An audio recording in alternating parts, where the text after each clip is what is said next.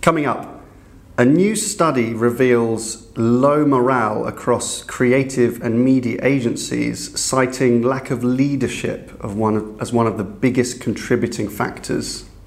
And it's all change at the top of MEC.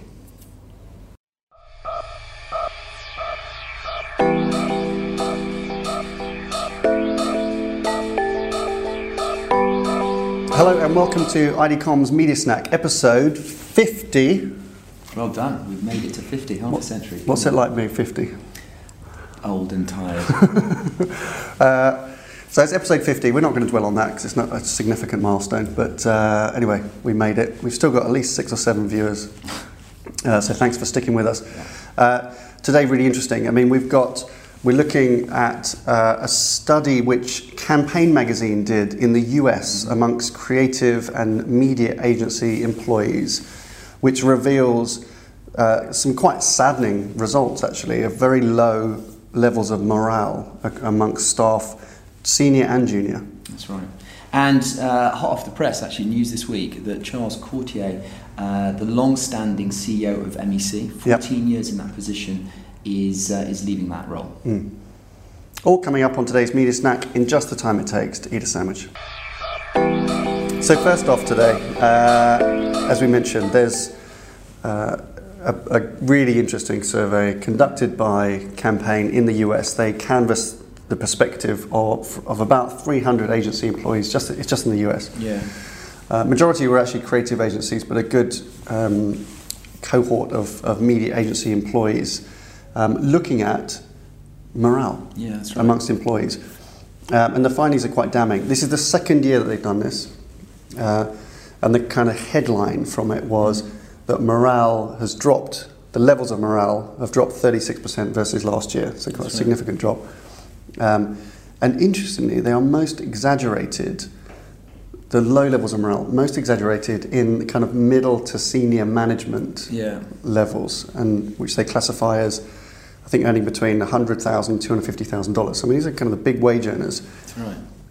Are suffering from incredibly low morale in media Yeah, agencies. That's right. So about I think just under half of all those people that were interviewed said that they had uh, deeply low levels of morale, Mm. and two thirds uh, were actually looking for another job. Yeah, Uh, and as you said, you know, it was a, it was a massive uh, difference from the results that happened. Bizarrely enough, it, during Mediapalooza, so kind Yeah. of at a time when uh, all of the agencies were frantically pitching and going through that kind of you know Yeah. unprecedented year of, of, of work, uh, morale was better then than Mm. actually in this year, yeah, um, which doesn't bode well. yeah. And, and this thing about, I mean, it's particularly amongst those higher wage earners Mm. or the more senior people in agencies said that the, the largest factor influencing their low morale was the lack of leadership, Yeah. um, which we picked up on. So I think that's a really interesting point. It's not least reflected in the fact that there actually has been quite a lot of change of leadership within agencies. Um, we published uh, an opinion piece recently in the trade press suggesting, and we talked about it on Media Snack previously, about you know perhaps a changing of the guard at media agencies. Is that you know the fight set for the next five years is right. different to the fight for the from the last five years, Yeah. um, and. Uh, we're going into another busy year next year, so right. I can't see how this is going to Get any drastically better. improve. But I think, I mean, what I read into into that in terms of kind of the, the, the leadership being the issue of, of low morale, I think it's actually down to the purpose of the people that are actually doing all of the hard work. Um, you know, in absence of clear guidance and direction and perhaps some form of a vision Yeah. from the leadership team, they just feel like they're on a treadmill. Um, there's no you know, real purpose of the work that they're doing. Perhaps the briefs they're working to aren't particularly inspiring, Yeah. uh, and that is bound to, to drive down morale. Yeah. Uh, and what they're actually doing is pointing a finger at the leadership team uh, in, in absence of anything else. Yeah, I think that would be, you know, I completely agree. But I think we, you know, we're obviously making some assumption there, but I think it's completely fair because working hard doesn't. I've just had my lunch. Sorry about that. Uh, working hard itself doesn't create low morale. Yeah. Do you know what I mean? It's not. It's not that necessarily agency people are overworked, or that they're suffering a hangover from a busy pitch market necessarily.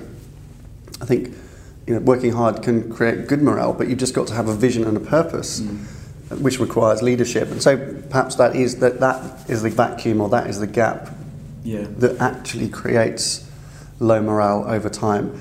Um, and we, then we've seen, you know, in recent weeks, Group M change of management, Dominic Proctor steps back, Kelly Clark comes in. Laura um, Desmond leaves Starcom MediaVest Group. Yeah. Time. Um, so there are kind of significant changes. Groupe Publicis have gone through a massive restructuring, mm-hmm. and uh, early this week we hear that uh, Charles Courtier, yeah. uh, who'd, who'd been at MEC for 20 years, uh, in the CEO role for 14 years, yeah. Is stepping down yeah. Uh, early next year. And we haven't seen change of media agency management for years. Mm. I mean, the, the people that are running media agencies now up until about two months ago, have pretty much been in place for the last decade. That's right. You know, I mean, there hasn't been the change, and and we always wondered why that was in such a fast-changing industry, with actually quite a lot of churn. Mm. Why it wasn't the leadership. And you look at the heads of all the groups, the heads of Omnicom, WPP, Publicis. I mean, these guys, because they're almost all guys. Um, you know, not a great diversity advert. This this industry, but they've been in place for, for a long time, for decades. So there hasn't been a change at the top. There hasn't perhaps been this, the, the disruption or the need mm. to change. There's, there's been, you could argue, a, you know, a preference in the status quo somewhat. I think what we're seeing now, perhaps as we predicted, but we can't take that much credit for it, um, that there's going to be a, size, a seismic change, I think, in the in the agency model, in yeah. the demands placed by advertisers, in the leadership, therefore, that's required mm. to steer these businesses and provide the ambition and the vision that can raise morale back and get these agencies Absolutely. operating again properly. And I think I think the catalyst has been some advertisers, some brands, but I also think that the agencies are being really smart and that they are preparing themselves for uh, better organised marketers yeah. and advertisers. Um, yeah. And uh, they need to get their, their own houses in order in order to address the challenges that are going to be coming from that yeah. side. So what we do know is that um, media has never been higher on the marketing agenda, on the corporate agenda in organisations. Uh, more and more brands are going to be bringing in smart media experts to provide governance uh, within marketing organizations mm-hmm. um, we hope that that will provide and inspire better quality work and briefing to the agencies. And I think, I think at a time of massive disruption, massive transformation, they're getting themselves ready. Yeah. And what, what are you seeing? I mean, from you know, this, we talk a lot about this blueprint that marketers, um, you know, designing now a blueprint for the agency that they want. Yeah.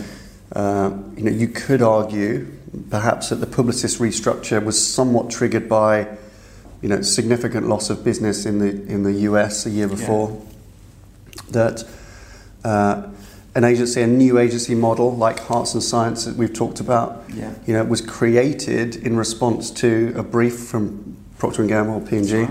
Um, there doesn't seem to be within the media agency management that the change is driven by a, a real clarity of vision of what media agencies need to be, but it's going to change as an impact of increased clarity of vision from the marketer side, yeah. increased clarity of the of the that's demand and the blueprint, yeah. and that that's going to change agencies, and perhaps all this stuff, this change of leadership, new agencies springing up. Um, these are just starting to be the indicators of the pressures now being applied by marketers. Yeah, I think, and I think you're right. I think that uh, the, the greater the clarity that the marketeers have on uh, the role media plays within their organisations, what they want their media agencies to do to fulfil those objectives, the better the brief, so the better the blueprint to yeah. deliver against those needs. Um, it's rare now that a, a, brand will buy an agency off the shelf. Mm.